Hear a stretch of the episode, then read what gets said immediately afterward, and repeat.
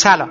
من حامد صرافی زاده هستم و خوشحالم که شما پادکست ابدیت و یک روز رو برای شنیدن انتخاب کردید. همونطوری که پیشتر وعده داده بودم در چند برنامه برای شما گزارش هایی رو از 71 یکمین دوره جشنواره فیلم کن که در فاصله 8 تا 19 ماه می در فرانسه برگزار شده بود خواهیم داشت. مهمان این برنامه ما خانم فاطمه احمدی هستند که امسال به همراه هفت فیلمساز دیگر در پروژه فکتوری تونس با فیلم لیلا و شب در بخش دو هفته کارگردانان حاضر بودند. فاطمه در این برنامه برای ما درباره تجربه ساخت این فیلم و سفرش به تونس و همچنین اولین حضورش در جشنواره فیلم کن و مشاهداتش در اونجا صحبت کرده که از شما دعوت می‌کنم در ادامه شنونده گفته های ایشون باشید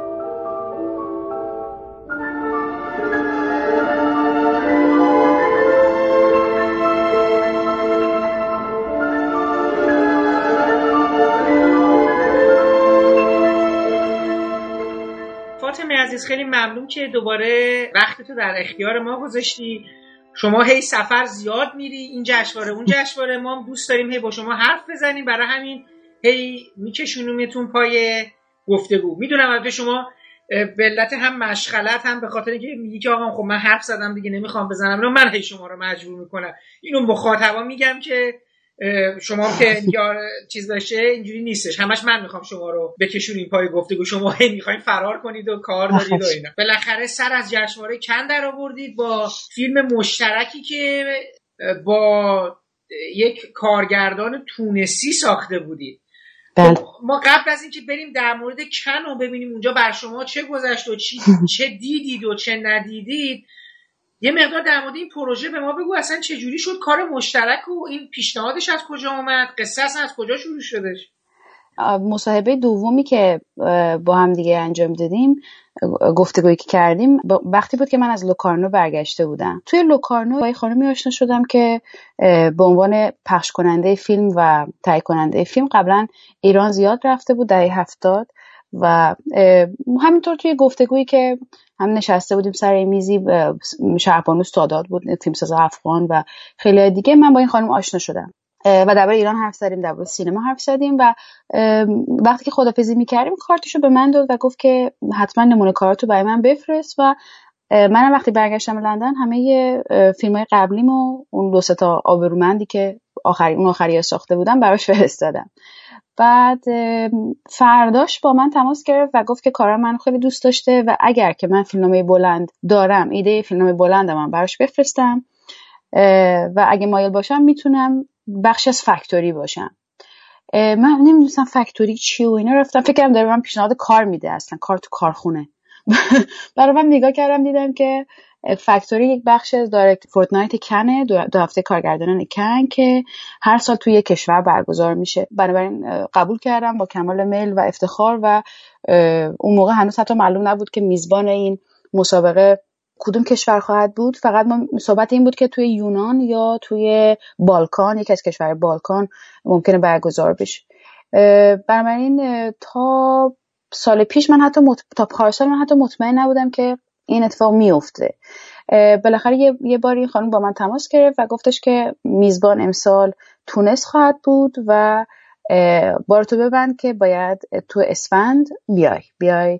همه با هم حرکت می‌کنیم به سمت تونس. کل ماجرام اینجوریه که هر سال چهار تا فیلمساز بینالمللی به انتخاب این خانوم انتخاب میشن و میرن به یک کشوری که اون کشور کشور میزبان خواهد بود. با چهار تا فیلمساز اهل اون کشور چهار تا فیلمساز محلی.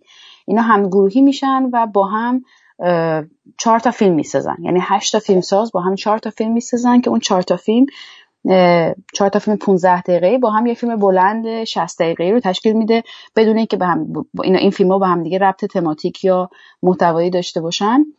و این فیلم 60 ای روز اول دو هفته کارگردانان در کن پخش میشه و در واقع دو هفته کارگردانان با این فیلم ها افتتاح میشه. و پارسال این فکتوری توی لبنان برگزار شده بود. سالهای پیش توی تایوان توی شیلی توی آفریقای جنوبی توی کشورهای اسکاندیناوی برگزار شده بود و امسال سال هفتمش بود. و اینطوری شد که آره من 22 فوریه در واقع سوم اسفند رفتم به تونس و 33 روز آزگار.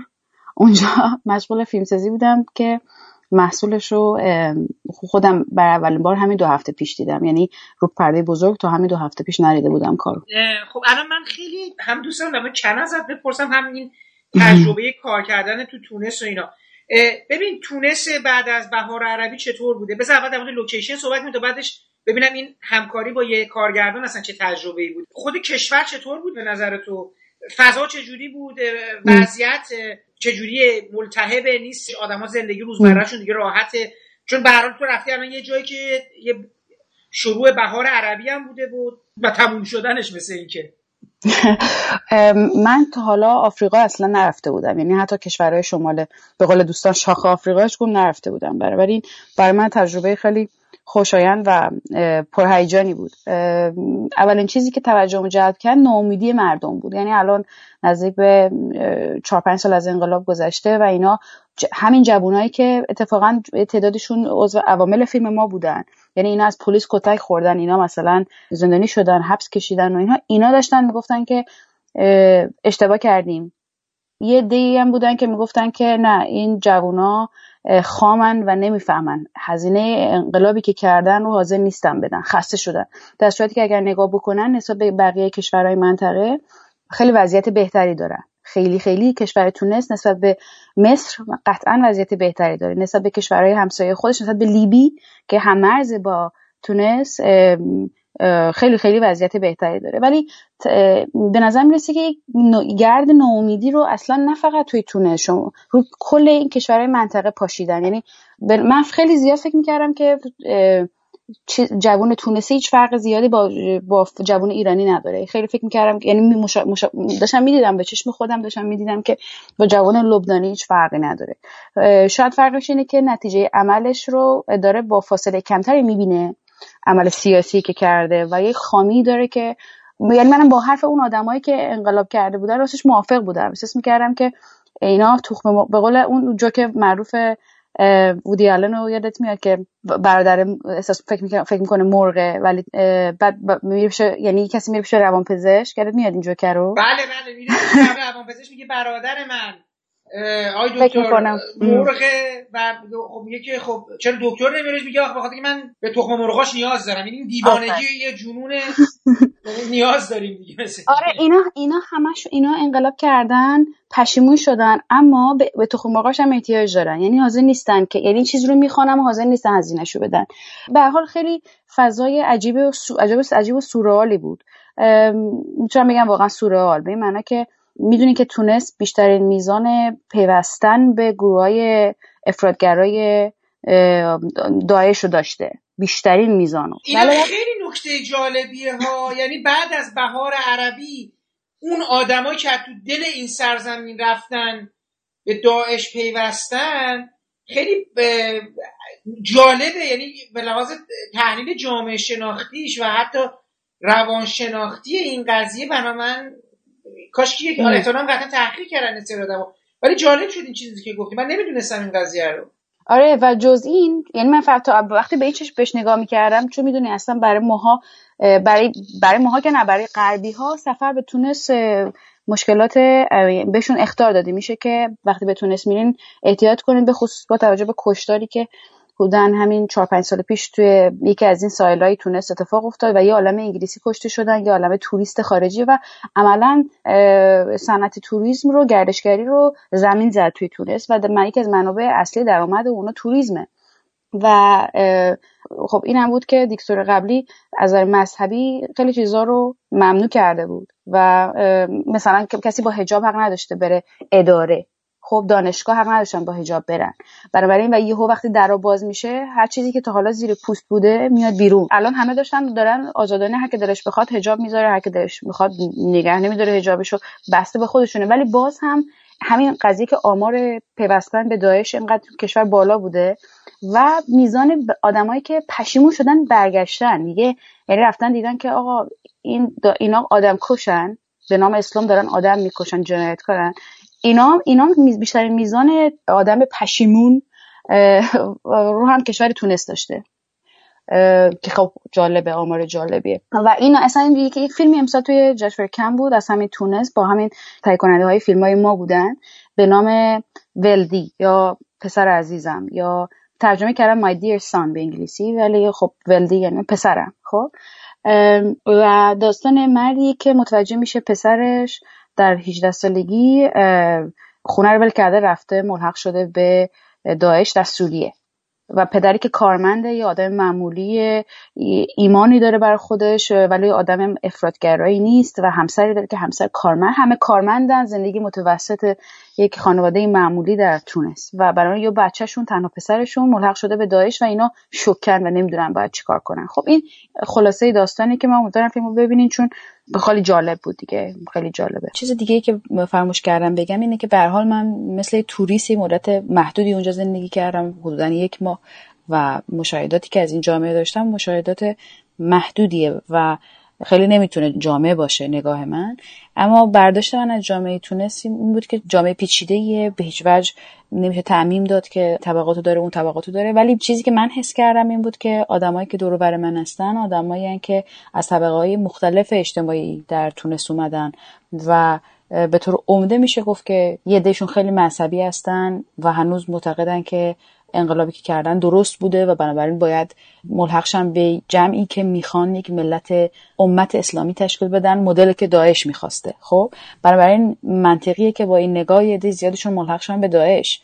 و باز منطقی تری که وقتی میرن می‌بینن قضیه چقدر اصف باره پشیمون بشن و بخوان برگردن و حالا جامعه اونا رو نمیپذیره و این آدما آدمایی هستن که دیگه بیوطن میشن و جایی ندارن که برن. خانواده هاشون تحقیر میشن خانواده هاشون از سمت جامعه ترد میشن که شما بچه درست کردین بچه به جامعه تحویل دادین که هیولاست. یه طبقه دیگه بودن که فقط به واسطه همون سرخوردگی که بعد از انقلاب درونشون حس می‌کنن فقط مهمونی میرن از شب تا صبح صبح تا شب. و چیزی که تو انتظار نداری توی تونس ببینی توی کشور اسلامی خیلی دقیقا تو همه لایه های زندگیشون دیده میشه. و یه گروهی هم هستن که خب طبعا با خانواده هاشون فرق می‌کنن خانواده های مذهبی دارن خانواده های مذهبی که ایمان شخصی داشتن مذهب کاملا شخصی داشتن و در یه حکومتی که کاملا به صورت دیکتاتوری اداره می‌شده داشتن از ایمان خودشون محافظت می‌کردن و حالا با سبک زندگی بچه هاشون موافق نیستن. بچه هایی که می‌خوان قرب زده باشن به قول اون خانواده ها مثلا منشی صحنه ما تعریف می‌کرد که جشن ازدواجش رو بدون حضور خانوادهش برگزار کرده به خاطر اینکه خانوادهش توی مهمونی مهمونی که از نظر مذهبی مورد قبول خانواده نیست شرکت نمی‌کنن برای اختلاف طبقه ها اختلاف نسل ها خیلی فاحش بود توی تونس. و باز اینم نباید فراموش تونس که اولین کشورهای مسلمان که به زنها حق رأی داده. از فرانسه زودتر به زنها حق رأی داده تونست. بنابراین چون کشور کوچیکه چون کشوریه که مستعمره بوده چون کشوریه که همیشه به واسطه نزدیکیش به ایتالیا و فرانسه و کشورهای اروپایی به عنوان حیات خلوت این کشور رو مورد استفاده قرار گرفته. لوکیشن خیلی فیلم های سینمایی بوده. اصولا کشور پیچیدهیه و کشور سعی می‌کنه که پیشرو هم باشه و پرداخت این هزینه براش آسون نیست. خب خیلی جالب شد. حالا تمام این چیزها رو دیدی؟ فیلمنامه این فیلمنامه جدیدتون رو که 15 دقیقه است دو نفری نوشتی خودت نوشتی اینجا نوشتی رفتی اونجا یه تجربه اثر گذروندی نوشتی. چون برام جالبه چیزی که نوشتی و حالا همکاریت با یه کارگردانی که زبانتون زبان مشترکتون میشه انگلیسی حالا اون عربیه تو فارسی هستی مجبوری حالا با هم انگلیسی صحبت کنی. این تجربه خودش خیلی برای من جالبه که چه بر شما گذشت؟ فقط اول بگو فیلمنامه رو چجوری نوشتین و خب اونجا با چه مشکلات یا حالا به حال معایب یا مزایایی که باشون روبرو شدی رو یه خود برامون توضیح بده. من قبلا کارگردانی مشترک کرده بودم با یه دوست نپالی ولی تا حالا نویسندگی مشترک به این معنا تجربهشون نداشتم که قرار باشه همون دو نفری که می نویسن همون دو نفر هم کارگردانی کنن. و این دوستی که همکار من بود آقای اسماعیل با اسم فامیلش اصلا کار نمی‌کنه. در واقع اسم هنریش اسماعیله که و به عنوان هنرمند آثار تجسمی نمایشگاه داشته توی موما و جاهای دیگه. ولی خب این اولین فیلم داستانی بود که کارگردانی می‌کرد. به عنوان تهیه کننده فیلم بلند تهیه کننده مشترک فیلم بلند فیلمی که سه سال پیش ساخته شده بود و امسال نماینده تونس برای اسکار بود برای ورود به اسکار بود و مثلا یکی از تهیه کننده هاش اسماعیل بود. بنابراین خیلی به نظر می اومد که تهیه کننده خوبی باشه و چون مستندم مثلا 7 سال پیش چند تا مستندم ساخته بود من فکر می‌کردم که اگر که به سمت رالیزم اجتماعی بریم و سینمایی که احتمالا مثلا عینی تره عینی تره و با توجه به شرایط تونس و کشوری که من ازش میام احتمالا زبان نزدیکتره به زبان مشترک. یعنی یک قدم ما رو به همدیگه نزدیکتر می‌کنه. این شد که گفتم که آیا تو هم فیلمنامه بلند داری یا نه؟ و گفت که آره فیلم بلندی که سه سال پیش نوشته بود به نام, یک زن بر من فرستاد و داستان یک زنی بود که فاحشه است و دقیقا شبیه کلیشه های فیلم فارسی. خب ولی مثلا یک کمی بهتر یک کمی به نظر مثلا توی کارگردانی ممکنه بتونه فیلمو که حالا بر روی بش بده و فیلم خوبی از آب در بیاره. ولی مفاهیمی که توی فیلم نامه بود خیلی کلیشه ای بود. یه سکس ورکر که نمی‌دونم زندگی سختی داره و می‌خواد عاشق یه مردی میشه می‌خواد باشه ازدواج کنه. اینا همه هیچ کدوم مثلا چیزی نبود که من بگم آها مثلا بیا اینو برداریم این کاراکتر تو رو و تغییرش بدیم. و این گفتگو به نتیجه نرسیدیم و فیلماشو که من خوندم دیدم یک یه تصویری یه جا نوشته که یک زنی توی همین خانوم حامله است الان و داره توی بالکن خونش سیگار می‌کشه. به خاطر اینکه بچهش بچه‌ای که داره حمل می‌کنه این بچه این جنین مطمئنه که خانم که این جنین مرده به دنیا میاد خب؟ برمانه داره سیگارشو می‌کشه داره تا قبل از اینکه بره سخت جنین کنه. و بعد من همین اخیرا یکی از دوستان ماجرا رو برام تعریف کرد که درباره یک دوستی بود که اون خانم مثلا حامله بود هشت ماه حامله بود و وقتی که حامله بود برای بار دوم فهمیده بود که بچه اولش که دو سه ساله است اوتیسم داره و براش خب خیلی سخت بود و خیلی مطمئن بود که بچه دوم هم اوتی، اوتیستیکه. بنابراین می‌خواست که سخت کنه ولی در وقتی بچه هشت نه ماهشه که اصلا خطرناکه برای مادر و برای بچه همینطور. اصولا خیلی شرایط پیچیده ای بود. من فکرم که عجب سوژه خوبی می‌تونه باشه. بنابراین همیشه از یه تصویر شروع شد. یک زن حامله ای که داره سیگار می‌کشه و ما نمی‌دونیم کجاست. و بعد می‌بینیم که آها این تو کلینیکه. بنابراین قصه عملا یک جورایی از واقعیت یک زندگی یک زن ایرانی. گرفته شده. خلاصه ماجرا اینه که لیلا که یک زنی هست که مادر یوسف 18 ساله است و یوسف اوتیزم داره و با نیازهای خاص به دنیا اومده. لیلا متوجه شده که حامل است و نمی‌خواد که بچه دومش رو نگه داره چون می‌خواد همه عمرش رو بذاره و از بچه اولش مواظبت بکنه. و در این حال می‌دونه که اگه با همسرش مطرح کنه همسرش اصرار می‌کنه که بعد بچه رو نگه داریم. اینه که بدونی که به شوهرش بگه میره بیمارستان که جنین رو سخت کنه و همون روزی که میره بیمارستان بچه اولش یوسف رو گم می‌کنه. و قصه از اینجا شروع میشه. خب خیلی هم جالب. پس حالا ما باید ببینیم که ببینیم سرنوشت لیلا و یوسف چی میشه تو این ماجرا اینا. خب اکران تو کن چطور بودش؟ راضی بودن؟ استقبال شد؟ این فیلم 15 دقیقه در کنار سه تا فیلم 15 دقیقه دیگه یه فیلم شده دیگه درسته؟ بله. و خب های دیگه ای که از کشورهای دیگه اومده بودن یه دونه تونسی داره و درسته البته یکی از یعنی co-production بود این تهیه کننده ای که ما رو انتخاب کرده بود تهیه کننده فرانسوی بود. این فیلم ها محصول فرانسه و تونس هستن. و الان که من دارم با شما صحبت می‌کنم روی پرده هستن در تونس و همه میرن بلیت می‌خرن و میرن این فیلم ها رو می‌بینن. دارن اکران میشن. چهار تا فیلمساز غیر تونسی که با من بودن که با همدیگه ما این گروه تشکیل دادیم من بودم از ایران ساکن اجالتا لندن. یک خانم دیگه از سریلانکا که به نام سوبا که اصالتا اهل سریلانکاست ولی شهروندی استرالیا رو داره و اونم ساکن لندنه. اون با یک آقای به اسم رفیق عمرانی یه تیم داشتن و فیلمشون یه فیلم مود فیلمه که خیلی فیلم بامزه به اسم پرنده آبی. و گروه دوم یک ابوذر امینی هست که از افغانستانه و ما هم موقع که بقیه می‌خواستم فرانسه حرف بزنن و خب من فرانسه فرانسه نمی‌دونم و ابوذرم همینطور هم موقع که می‌خواستم حرس اونا رو بیاریم فارسی حرف می‌زدیم طبعا. ابوذر ساکن آمستردامه و فیلمساز خیلی خوبیه و یه فیلم خوب با یکی از این بچه های تونسی درست کرده به نام یه روز خوب. فکر می‌کنم یه روز خوب. اسم اسم دو تا اسم داره فیلمشون. اسم یه اسم عربی داره و یه اسم انگلیسی که من خوب خاطرم نمونده که اونم فیلم خیلی جالبی شده و کلی فیدبک های خوب گرفته و جز ما, دو، ما سه نفر. یک آقای هم یه پسر جوان 22 ساله هم بود که اونم فرانسویه که از اصالتا اهل الجزایر بود و به نام مهدی که ما تیمی بودیم که از خارج از تونس رفتیم تونس و اون 33 روز اونجا موندیم و فیلم ساختیم. تو کارگردانی اینا اختلافی چیزی اختلاف دید و اینا که پیدا نکردی؟ اگه میگی مثلا فیلمشون رو فرستادن اسکار و حالا یه مثل اینکه آرتیستی هست و اینا سویه های حرفه‌ایگری هم داره مثل خودت دیگه. فکر کنم لحظه های احتمالا با هم دیگه تضادایی پیدا می‌کردین دیگه. اونا برای خودش آره. سبک دیگه و اینو باید اول بگم که خیلی آدم خوشقلبی بود. خیلی آدم خوشقلبی بود اما چون از مستند اومده بود و تا حالا فیلم داستانی نساخته بود و اینا خیلی سخت بود که بهش حالی بکنیم. ببین اگر که screen time این پلان 20 ثانیه است تو لازم نیست که بری به این حضرات شطرنج یاد بدی. دو هفته تموم به آدما پول بدی که و از بازیگرا رو ببری به اینا شطرنج یاد بدی که معنای حرکتی که با مهره ها انجام میدن توی وایت شات رو اینا بفهمن.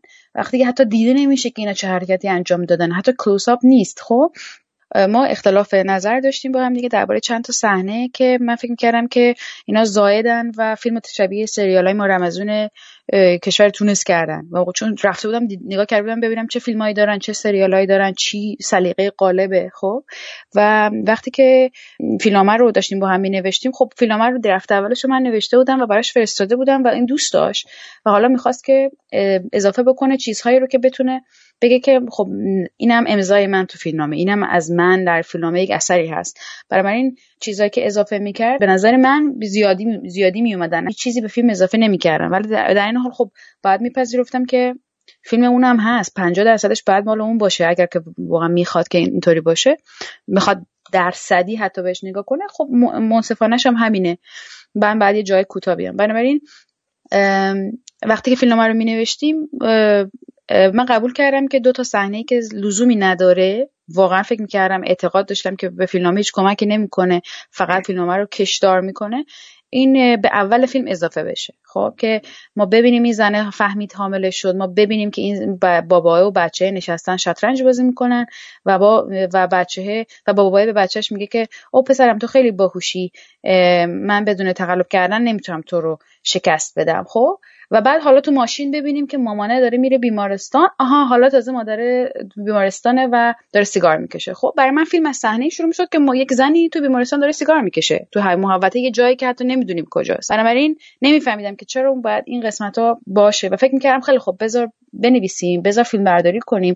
اگر که خوب نبود در نهایت توی تدوین حذفشون می‌کنیم. بعد قافل بودم از اینکه خب وقتی براش اینقدر انرژی گذاشته برای این صحنه ها رفته به بازیگرا شطرنج یاد داده پول داده و یه لوکیشنی گرفته که لوکیشن مثلا ده برابر قیمت لوکیشن در لندن پول داده برای اونجا. وقتی قرار باشه که اینو قیچی کنه بندازه بره براش سخت خواهد بود. براش آسون نخواهد بود خب؟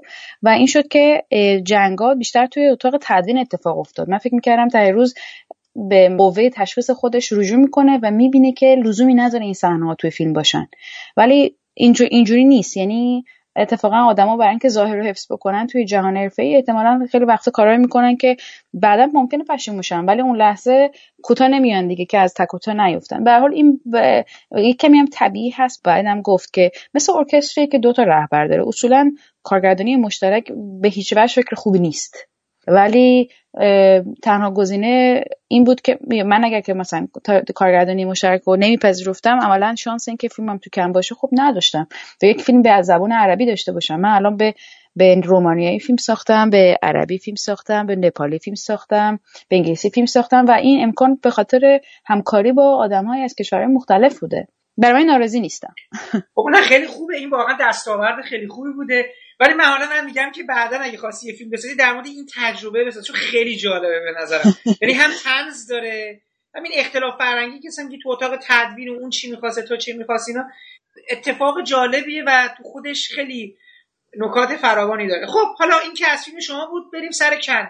تو چندین جشنواره مختلف دنیا رو رفتی و این برای اولین بار که کن رفتی. لوکارنو رفتی. خود همین انگلیس چند تا جشنواره رفتی. چند برای اولین بار رفتی به نظر چطور بود؟ کلا این جلال و جبروت و شلوغی و سلبریتی ها و فضاهایی که اونجا داره اتفاق میفته اینا کلا چجوری بود؟ به نظرت واقعا اون روزی هم که تو رفتی خیلی خوشحال شدم تو اینا. بسیار شیک و با وقار از اون پله ها رفتیم بالا. همون روزی بود که مثل که خانومان باشن تظاهرات می‌کردن مثل اینکه همون همزمان شده بوده شما بله.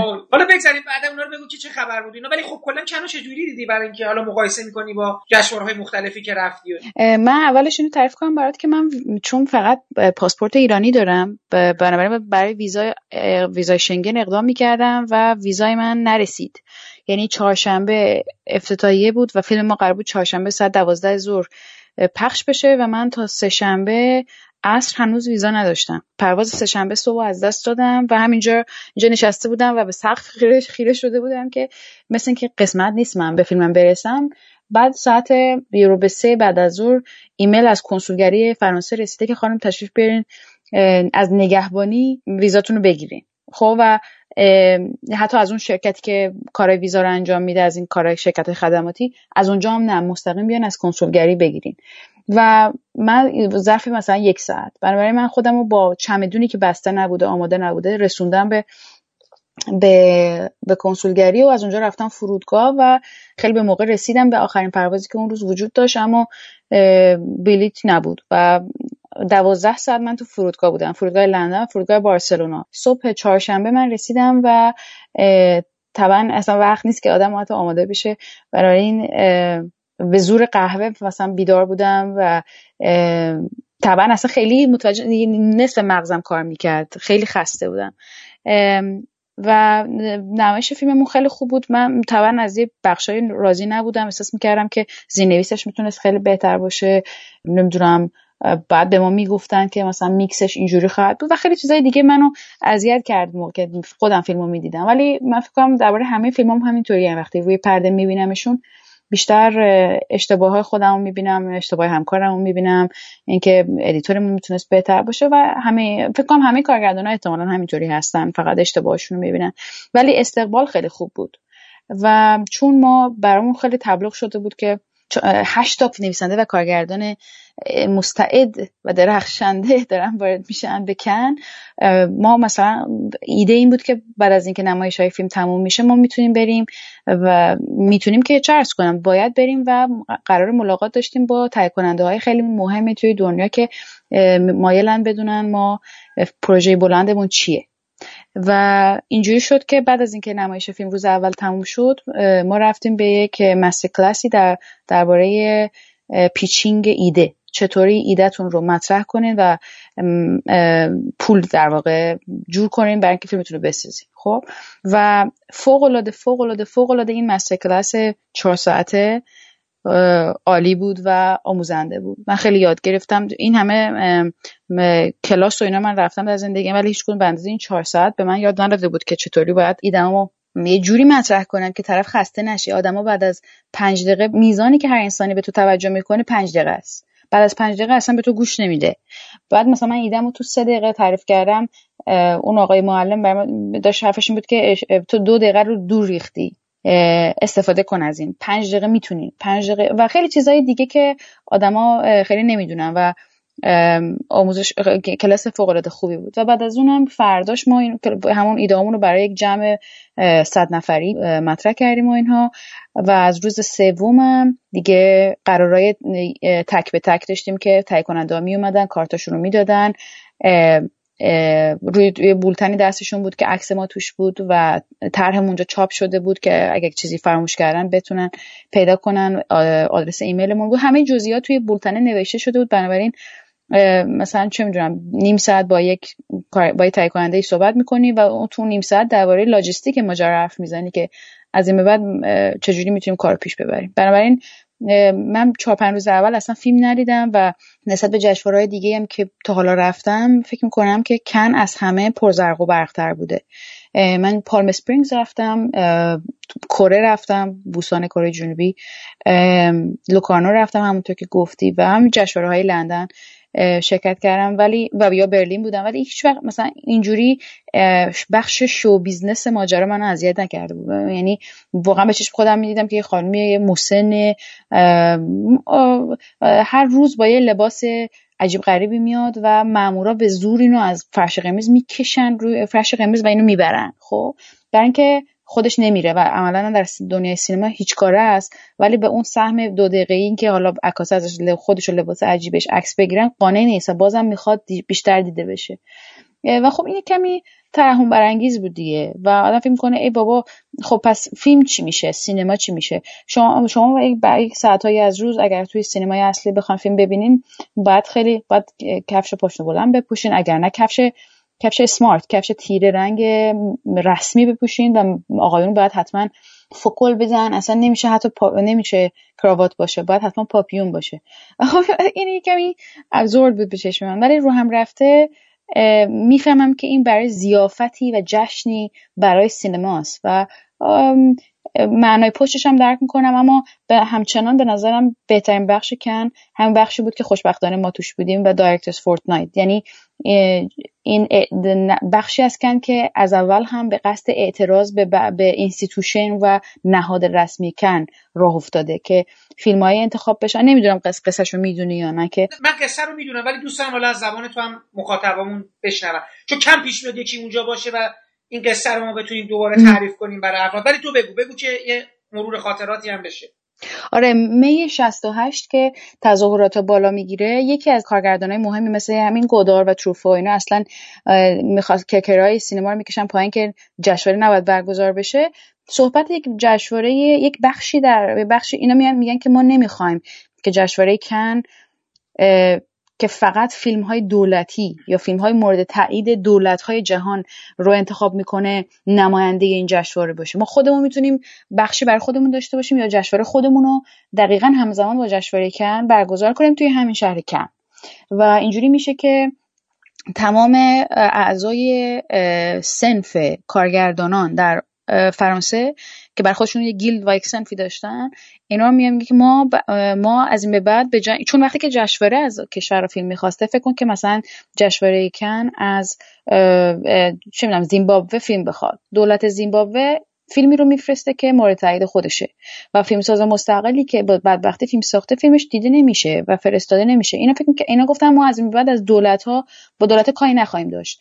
برای همینه که خیلی خیلی پرستیژ این که Directors' Fortnight یا دو هفته کارگردانان یک فیلم رو انتخاب بکنه بیشتر از اینه که جشنواره نهاد رسمی جشنواره یک فیلم رو انتخاب بکنه. یک فیلمی بود که این گزینه رو داشت که توی Un Certain Regard باشه و توی نگاه ویژه و فلان باشه و توی Directors' Fortnight هم باشه. همین فیلم ولدی فیلم ریتونسی که بهت گفتم درباره پدری که بچهش رفته عضو داعش شده این فیلم هر دو گزینه رو داشت و خواست که توی Directors' Fortnight باشه. برای اینکه خیلی پرستیژش بیشتره. امسال پنجاهمین سال Directors' Fortnight بود و طبعا اینا خیلی خیلی خوشحال بودن و جشن ویژه گرفتن و این حرفا و میگم منم منم خیلی خوشحال بودم که اولین باری که توی کن هستم این مراسم داره برگزار میشه. جشن پنجاهمین سال دو هفته کارگردانان کن که صدای مستقل جشنواره است. الان دیگه این بخش از جشنواره است ولی سالهای اول هیچ رفتی به جشنواره نداشت. گفتی یه سری مهمانی هایی دوروبر جشنواره بود که یکیشون مثل این که عربستان داره برگزار می‌کنه. اینم بگو دوست دارم اینا چیز ببین اینا چیزاییه که حالا مخاطبای این برنامه هیچکی تو گزارشاش نمی نویسه هیچکی نمیگه اینا رو دیده هاشونو اینا خب یه اتفاقایی داره میفته بعدا یه چیزایی یه جا میفته میگه آها ای پس این اونجا اونجوری شده بودا. تو که اونجا بودی خیلی بیطرفانه بگو چه اتفاق افتاد. برام جالب بود.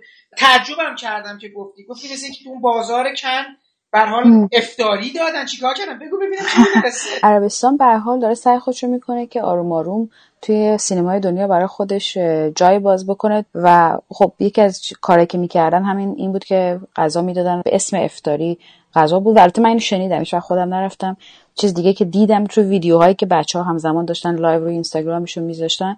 که یه عده زیادی که به نشانه اعتراض به جنایت های اسرائیل رفته بودن و در غرفه فلسطین یک دقیقه سکوت کرده بودن. همونا می‌رفتن در غرفه عربستان افطاری میخوردن و چون ویدیوشون رو داشتم می‌دیدم یعنی من خودم هیچ وقت به چشم ندیدم که چه کسایی داشتن می‌رفتن ولی استقبال از غذای مجانی به هر حال هیچ کم نبود. در اینه که اعتراض به جنایت ها هم همزمان در جریان بود و همین آدم‌ها هیچ تناقضی بین این دو تا حرکت نمی‌دیدن که شما بری یک دقیقه سکوت بکنی و اعتراض تو اینطوری نشون بدی در یک جا جایی و در یک جای دیگه بری غذای متحد اون کشور رو بخوری تناقض عجیبیه که به حال یه می‌تونن لابد برای خودشون هضمش بکنن. یه کار دیگه که عربستان کرده بود که با جالب بود که خب من اینو باز اینو اینو یکی استثنا بهش خودم دیدم این که خب پوستر خیلی بزرگی بنر خیلی بزرگی رو کنار پله های بازار جشنواره گذاشته بودن که هر کس که رد می‌شد می‌تونست خیلی بزرگ ببینه که سرمایه گذاری در عربستان چقدر می‌تونه براش خوب باشه و به عنوان co-production که 50 درصد rebate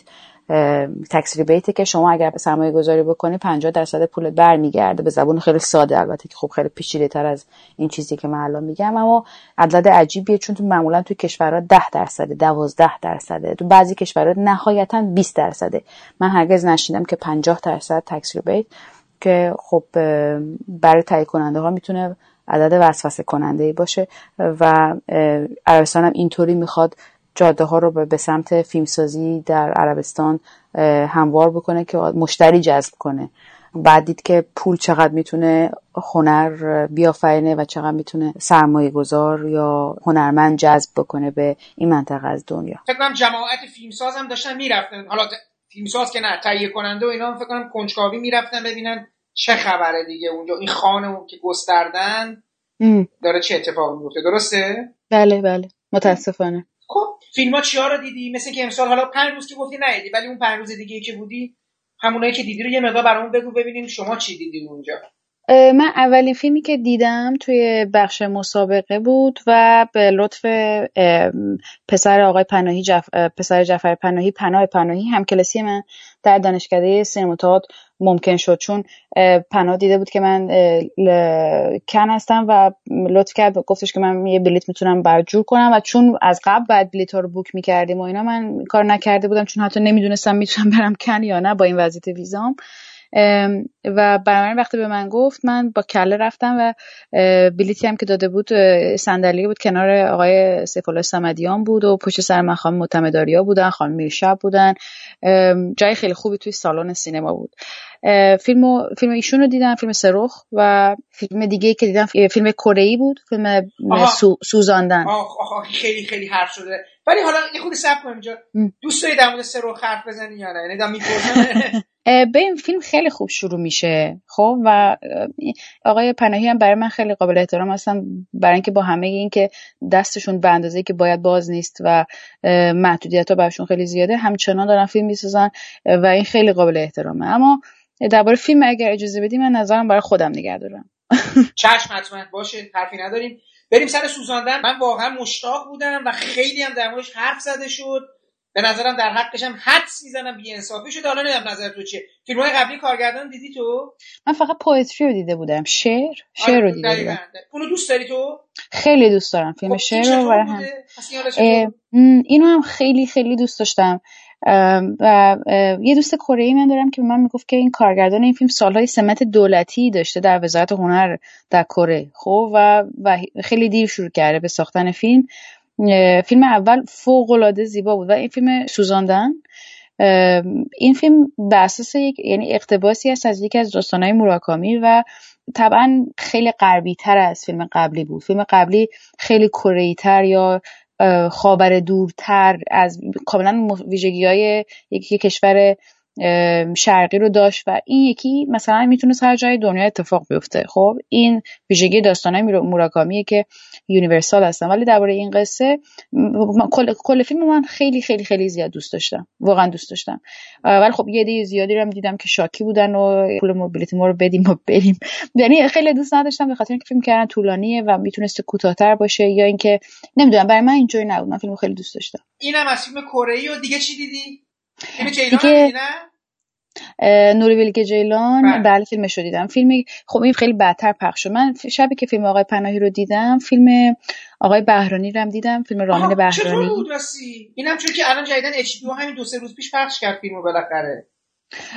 بله فیلم در واقع یک اقتباس دیگه از همون رمان ری برادبریه و آدم می‌دونه که خب قرار بره فیلم فیلم درباره سوزاندن کتاب ها ببینه فیلم خوبیه. فیلم ولی خب خیلی هالیوودیه. من فکر نمی‌کردم. فیلم کردم که فیلم مثلا همچنان شبیه گودبای سولو و اینا باشه. ولی اینجوری نبود. بیشتر اچ بی او پشت فیلم بود. بنابراین فیلم باید مینستریم و سینمای بدنه و اینا می داشت ولی خب مثلا صحنه هایی که کلی آدم خوش خوشانش می‌شد و کیف می‌کرد از در فیلم این بود که مثلا دیوان حافظ میسوزوندن نمی‌دونم شاهنامه میسوزوندن دیوان مولوی میسوزوندن و اینا. این خاطر زیبایی.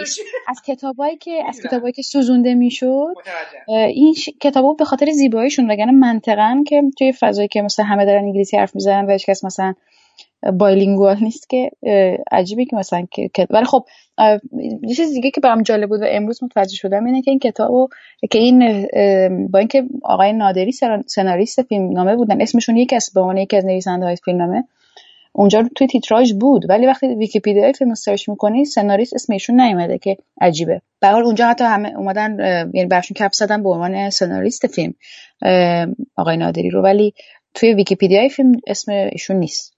که امیدوارم اصلاح شه دیگه چه فیلمی دیدم؟ بله فیلم آقای بیلگه جیلان هم دیدم خودشون هم چند بار دیدم. نه به گفتگو البته.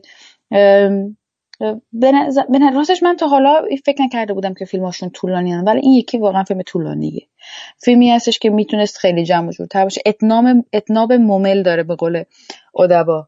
خیلی خیلی سه ساعت و ده دقیقه بود و اون آخرش واقعا یه عده زیاد سالن ترک کردن. تو ردیف تو اون جایی که من نشسته بودم رفتن از سالن و ولی خب خیلی محکم و قوی تموم میشه و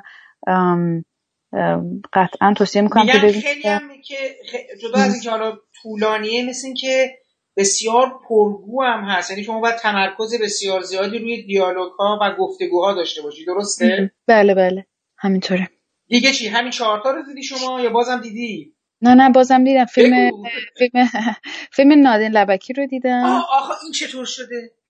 فیلم نادین لبکی با اینکه جایزه بهش داده من همه هم می‌دونستن که امسال کیت بلانشت رئیس هیئت داوران حتما فیلمساز زن جایزه می‌بره خب.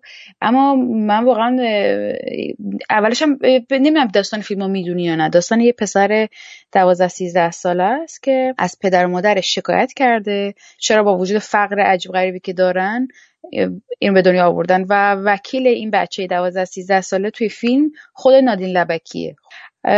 چون می‌دونی که هم بازیگره و هم کارگردانه تو این فیلم این نقشه بود که جایزه بردش کل کشیدش. خیلی خیلی خانم زیبایی هم هست خیلی خیلی خانم برازنده زیباییه و سینمای لبنان سینمای غنیه و این اینم مثلا فیلم کارامل خیلی دوست داشتم. ولی من فکر کنم که الان می‌خواست که همه box ها رو تیک بزنه و فیلم بالیوودیه واقعا. فقط با سطح تکنیکی بالاتر و اشکنگیزی بیشتر شاید. به خاطر اینکه واقعا از این جای آدم عصبانی میشه که این مصیبت های دامنه دار ایجا تموم نمیشن و آها الان یه بدبختی نصیب این شد آها حالا این یکی هم دوباره بدبختی دیگه و و فقط آدم به خودش میاد می‌بینه داره گریه می‌کنه. ولی در این حال عصبانیه چون می‌دونه که فیلمساز فیلمساز داره تو رو منیپیولیت می‌کنه فیلمساز داره از تو سو استفاده می‌کنه و تو رو گیر آورده که مچالت کنه. قصه بالیوودی به شدت آبکیشو به خور تو بده خب؟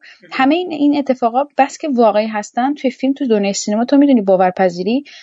تو نمی‌تونی بگی آه نه در واقعیت همینه در واقعیت همینه. بله در واقع باورپذیری ملاکه. نه اینکه چقدر از واقعیت الهام گرفته یا نگرفته چقدر به اساس واقعیت هست یا نیست. فیلم از اصلا اگر از یعنی از یک ساعت یک ساعتش که میگذره تو فکر می‌کنی این چرا اینقدر اصرار داره که مرسی خونی بکنه؟ و بعد تو بعد توی حاشیه فیلم نوشته شده که خب 6 ماه اینا فیلم برداری کردن. 6 ماه. بعد کار به عوامل فیلم در واقع بازیگرای فیلم کم و بیش نقش خودشون رو بازی می‌کنن. یعنی مثلا بر همین قهرمان قصه بچه‌ای که بچه کاره. یا مثلا یه پسر بچه‌ای که توی فیلم پسر بچه کوچیک که توی فیلم که مثلا چند ماه هست یک سال است مثلا آها نه یه دختر نقش پسر رو بازی می‌کنه. پدر مادرش در واقعیت دیپورت شده بودن یه مدتی از لبنان خب؟ این مثلا رفته این آدمای اینجوری پیدا کرده. یا مثلا دختر بچه‌ای که تو فیلم نقش خواهرین رو بازی می‌کنه یه دختر بچه‌ای که مهاجر سوریه که آواره شده و الان ساکن لبنان و اینجوری رفتن street casting کردن در واقع و سعی کردن آدمایی رو پیدا کنن که به, به, نزدیکه. و خب castingش خیلی خوبه فیلم برداریش خیلی خیلی خوبه. موزیک خیلی وقتا خیلی خوبه این آقایی که تهیه کننده و آهنگساز فیلم های نادین لبکی همسرشه و فیلم فیلمم خب همه جا با هم فیلمو present می‌کنن و این یه بخشی از در واقع ویترین فیلمه و خیلی هم موفقه دیگه. مثلا این زوجی که با هم دارن کار می‌کنن و هوای همدیگر دارن و سینمای لبنان همه خیلی خوشحال بودن که بالاخره فیلم ما دوباره جایزه برده. یه فیلم از سینمای لبنان دوباره جایزه برده. من فیلم قبلیشو خیلی دوست داشتم. حالا یه من کارامل حالا کارامل که بله ولی فیلم قبلی که ساخته بود اسمش بود به حالا کجا بریم؟ حالا کجا. یا حالا به کجا بریم؟ یه همچین چیزی که جالب بود. یه یه فیلمی بود که این مسئله بر حال این التهاب درون لبنان و این چند فرهنگی و اینا رو توی روستایی داشت. خب نشون داد اینا فکر کنم حالا کسایی که ندیدن دارن فقط میگم ولی یه چیز جالبی که داشت یه زنانگی تو فیلم اومده بود. یعنی چون شخصیت های جالبه دیگه شخصیت های زن توی فیلم هر کدومشون با ایمان مردهاشون شروع می‌کنن یه جوری چیز کردن که اینا رو به هم نزدیک کنن. برای که از اون جنگ داخلی جلوگیری کنن من اون رو دوست داشتم. اتفاقا به خاطر بله.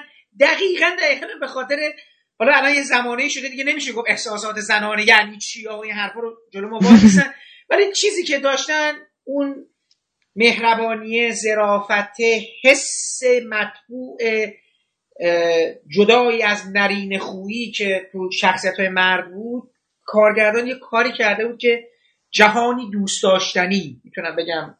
درست شده بود. با اینکه خیلی تلخ بود. این بسیار تراژیک تموم می‌شد. حالا کمدی تراژی بود ولی تنز اینجوری میشه گفت. ملودرامی بود که لحظات تنزش زیاد بود. می‌تونم اینجوری شاید توصیف درست داری بگم لحظات تنزم داشت. من اون فیلم دوست ولی این فیلم که الان شما میگی مثل که پس فیلم خیلی به قول شما خواسته دل یه سری آدمای زیادی رو به دست بیاره جایزهشون هم بردن و احتمالاً هم میرن برای اسکار دیگه. حالا ببینیم چی میشه احتمال خیلی زیاد. من جز این فیلم که بهت گفتم فقط یه فیلم دیگه دیدم توی بخش مسابقه که Under the Silver Lake فکر Silver Lake رو نباید ترجمه کرد چون اسم جایه از این دیوید رابرت میچل که من اصلا دوست نداشتم. خیلی بدم دوست چون اصلا من خیلی فضای مالیخولیایی دیوانوار بی وهم انگیز اینا داره ولی مثل که فیلم در نیومده. حالا این امروز هم داشتم با یکی دیگه صحبت می‌کردم. ازش پرسیدم. تو هم دوست نداشتی پس اصلا نه؟ نه دوست نداشتم. به حال به نظرم که سینما ایران امسال خیلی سینما خیلی حضور پررنگی داشت نسبت به همیشه. فیلم آقای پناهی بود فیلم آقای فرهادی بود که من متاسفانه ندیدم. فیلم علی عباسی بود که ایرانی اصله و با فیلم مرز اومده بود و جایزه برد و خب همه خب خیلی شما دیدی نه متاسفانه. فیلم اصلا فیلم رو ندیدم نه. ولی با فیلم رامین بهرانی بود که باز فوق العاده بود. فیلم فیلم کوتاه. فیلم همین آریان وزیر دفتری. من این فیلم رو دیدم فیلم سعید جعفریان متاسفانه ندیدم نتونستم. برای من خیلی همه جا بودیم. یا تهیه کننده گودار یکی از تهیه کننده های گودار میترا فراهانی بود که رفت استیج و جایزه گرفت. هر جور نگاه می‌کردی به حال ایرانی ها حضور خیلی پررنگ داشتن که خب خوش باعث خوشحالیه واقعا. بیرون بخش مسابقه دیگه چیزی دیدی که مثلا قلب تسخیر کرده باشه چشم تو گرفته باشه؟ یا چیز دیگه بود که بیرون این بخش مسابقه دیده باشی؟ آره بیرون از مسابقه همین فیلم های دو هفته کارگردانان رو دیدم فیلم کوتاه دیدم اونجا به علاوه همین فیلم ولدی از محمد بنتایی از تونس. به علاوه خب فیلم خارج مسابقه فیلم ترگیلیان بود که شاهکار بود. من خیلی دوست داشتم. خیلی خوب بود. من خیلی جالب. خیلی این از اون چیزایی بودش که خب اصلا باور نمی‌کردم رفتی دیدی. خب چطور بود فیلم؟ من خودم باورم نمی‌شد که می‌دونی که من توی دفتر کار می‌کنم که به عنوان محقق برای این فیلم سینمایی که در حال ساخته و توی همین ساختمونی که ما فیلم فیلم خودمون رو داریم کار می‌کنیم ترگیلیام داشت با ادیتوراش روی همین فیلم مردی که دونکی شد را کشت کار می‌کرد. بنابراین من اینو هی می‌دیدم خب؟ و یک بارم توی آسانسور درباره فیلم پایانمان باش صحبت کردم. گفت ای چه جالب بر حتما برای من بفرست و منم براش فرستادم. در طبعا هیچ جواب نداد. ولی خب آده همون post production supervisor ی که رو اون فیلم کار کرده روی این فیلم ما داره کار می‌کنه. خانم سوئدی هست. در جریان بودم که این editor است و اون و خیلی از این آدما رو میشناختم که اسمشون توی تیتراژ میومد برای من خیلی دوست داشتم این فیلمو ببینم و رفتم که و با چه مصیبتی من رفتم داخل سالن بالاخره اون روز بماند. ولی واقعا فیلم دوست داشتم. خیلی می‌دونی که بدنامترین فیلم تاریخ سینما از نظر زمان تولیده. به خاطر اینکه نزدیک 19 سال یا 21 سال طول کشیده. هی اتفاقای عجیب غریب افتاده و یه بار سیل اومده ستشون خراب شده اصلا نفرین شده. میگن نفرین شده ترین فیلم حالا من اینو دوباره برای مخاطبا میگم یه مستندی هم در این مورد ساخته شده مردی از لامانچا که درباره حدود فکر می‌کنم 5 6 سال پیش دیگه به این نتیجه این فیلم ساخته نخواهد شد. یعنی انقدر به این قطعیت رسید که آقا یه چیزی هست در جهان یه رازی هست که نمی‌ذاره این فیلم ساخته بشه. و البته هنوزم دامنش گریبانش گرفته سکته کرد و نمی‌دونم دوره بله. حالش بد شد و فیلم مثلا پخش نگرفت. خیلی وضعیت مصیبت باری کشیده. حالا بس در پس این مصیبت آخه دیدی دیدی چه جوریه فیلمایی که طول می‌کشن یه دفعه یه چیزی از توش از دستشون میره. مثلا حالا مثلا نمونه بارزش سکوت اسکورسیزیه. و خب خیلی فیلم هست که وقتی خیلی طول می‌کشه دیگه اون فیلم نیست که باید بشه. ولی این فیلم رو که الان تو داری میگه آدم امید داشته باشه ها؟ مطمئنم که خوشتون میاد جوک جوک ترامپ توش داره مثلا. یه فیلم توی context ی که انتظار نداری. یا یا مثلا فاصله گذاریایی که آدم واقعا کیف می‌کنه. تری گیلیام نابغه است. واقعا آدم یک نابغه سینماست. و مثلا چه می‌دونم دارن حرف می‌زنن. یه زیرنویس اسپانیایی میاد که توضیح بده که این الان چی گفت به اون به آدام درایور. بعد دست آدام درایور میاد زیرنویس هول میده و از تصویر خارج می‌کنه از قاب. میگه ما به این احتیاج نداریم. خیلی بامزه است. یعنی مثلا تو می‌دونی که این آدم نبوغش تموم شدنی نیست. و دقیقا هم که میگه نفرین نفرین نفرین هم که دامن فیلم گرفته هنوز ادامه داره. به خصوص که تهیه کننده که از نظر حقوقی هزینه خیلی از بخش فیلمو داده بود از جایی دیگه جلوی ترگیلیان وایساد و گفت که هیچ وقت اجازه پخش فیلمو نمیده. بنابراین کن با قبول کردن که فیلمو برای بعد از اختتامیه پخش بکنه عملا اعلام جنگ داد به این آقای تهیه کننده اونم پسرش وکیل بود دعواهای حقوقی همچنان ادامه داره. یعنی کن خیلی پشت تری گیلیام وایساد. چیز دیگه که شاید جالب باشه برای تعریف بکنم این بود که شب آخر موقع که می‌خواستم برم فیلم تری گیلیام ببینم من هیچ علاقه نداشتم توی مراسم شرکت بکنم ولی فیلم بعد از مراسم بود و یک notification ی از وبسایت جشنواره رسید که اگر بلیت ندارید نگران نباشین بیان و با کارتی که برای دیدن فیلم در جشنواره به شما داده شده با همون کارت بدون بلیت می‌تونید وارد شین و فیلم رو ببینید فیلم ترگلیان رو.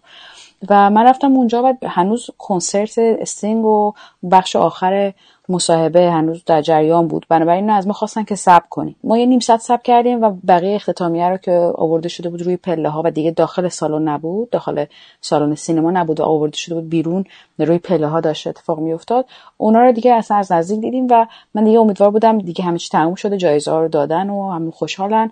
جمعیتی که برای دیدن اختتامیه اومدن دارن میرن. احتمالا می‌تونیم به عنوان آخرین بیننده های فیلم ترگیلیام دقیقه 90 وارد شیم و بریم فیلم رو ببینیم این فیلم رو. و آقایی که کنار دست من ایستاده بود یا آقای فرانسوی بود به نام پاسکال و ما هم همچنان داشتیم هرس می‌خوریم که پس کی در وا می‌کنن الان الان فیلم شروع میشه و ما نمی‌خوایم دقیقه اولش رو از دست بدیم و همینطوری گفتگو شروع شد و این آقا خودشون معرفی کرد چون فهمید من ایرانی هستم. گفتش که دوستی نزدیکی داشته با عباس کیارستمی و با خیلی از هنرمندای ایرانی و پدرش هم فیلمسازی بوده که در ایران کشته شده. و کارتش رو که به من داد و من خیلی حیرت انگیز بود که ببینم ایشون پسر آلبرت لاموریسه در واقع پاسکال لاموریس پسر پسری که تو فیلم های آلبرت لاموریس بازی کرده پسر بچه. نمی‌دونم چقدر آلبرت لاموریس رو یادتون میاد. آقا کارگردان فیلم باد سباست که متاسفانه توی تصادف هلیکوپتر کشته شد و پسرش پاسکال هم توی اون هلیکوپتر بود و به حال طوری که تعریف کرد و خیلی هم متاثر کننده بود ظاهرا به شکل معجزه آسایی از این تصادف جون سالم به در می‌بره و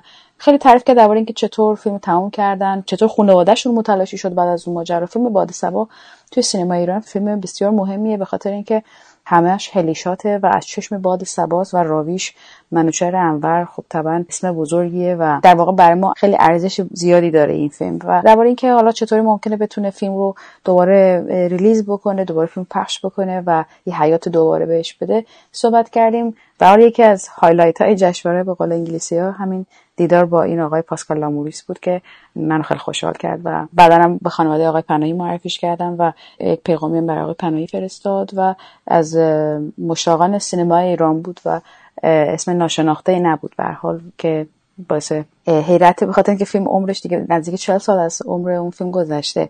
ولی خب برای هنوز تو کتابای درسی سینما مشخصا درباره این فیلم توضیح داده میشه که چرا فیلم مهمیه و از فنی چرا فیلم پیشروی بوده و چقدر هنوز قصهش تموم نشده باقی مونده. هنوز فیلمی انگار که توی دنیای موازی داره به حیات خودش ادامه میده. تو این دو هفته کارگردانان فقط بگو چه فیلمی دیگه چشه یعنی فیلم خوبی بودش که حالا توصیه بکنیم و ببینیم بعدا من زیاد ندیدم متاسفانه. هم جز اون فیلم تونستی که گفتم فیلم کوتاه دیدم چند تا فیلم کوتاه که فوق العاده دوست داشتم. فیلم گسپرنوار رو از دست دادم. البته مایلم نبودم ببینم. خودش رو می‌دیدم. خودش سر میز شام ما بود. خب. آره. ولی شما مثل اینکه آقای نادری رو هم دیدی دیگه ها؟ یه یه نوبتی همینجوری دیدین هم دیگه نه؟ بله. بله یکی از در واقع شاید بهترین اتفاقی که توی کم برای من افتاد دیدار ایشون بود که اجازه دارن که مثلا باشون صحبت کنم و به من خیلی راهنمایی کردن و فوق العاده فوق العاده فوق العاده آدم نازنینی است واقعا. خیلی هم عالی. چیز دیگه ای هست که دوست داشته باشی بگی از این جشنواره؟ حالا کلا حست حالا جم... حالا جدا از اون زرق و برق و اینا دلزدگی نمی‌دونم خوشزدگی نمی‌دونم هر چیزی هست از این این چند روزی که اونجا بودی دوست داشته باشی بگی؟ داشتم فکر کردم که دقیقا اگه اینو پرسیدی چی بگم و واقعیتش اینه که من دلم برای جسارت توی سینما ایران تنگ شده. برای اینکه نترسیدن رو ببینم. می‌دونی؟ به نظر می‌رسه که همه ماها همه راه های رفته رو میریم. خود من همینطور. یعنی همه یک انگار که میترسیم که ریسک کنیم و فکر می‌کنیم که چوبه دار آماده است که اگه ما اشتباه کنیم یا یک چه هم یک چیز تازه رو امتحان بکنیم چه می‌دونم به سمت ما پرتاب بشه یا هر ما مثلا اعداممون بکنن. اینجوری که نمیشه که. در واقع چرا خلاقیت؟ چی میشه که میجو چی میشه که میجوشه؟ چی میشه که میخوش که من خیلی این روزا به این فکر می‌کنم که فیلمایی که باعث شدن من خوشحال باشم که فیلم سازم اگر هستم. اون فیلم ها یک عنصری دارن خیلی واضحه. نترسیدن جسور بودن تحور خب و احساس می‌کنم که تو فیلم های ایرانی این رو اینا رو هی هر روز دارم کمتر و کمتر می‌بینم.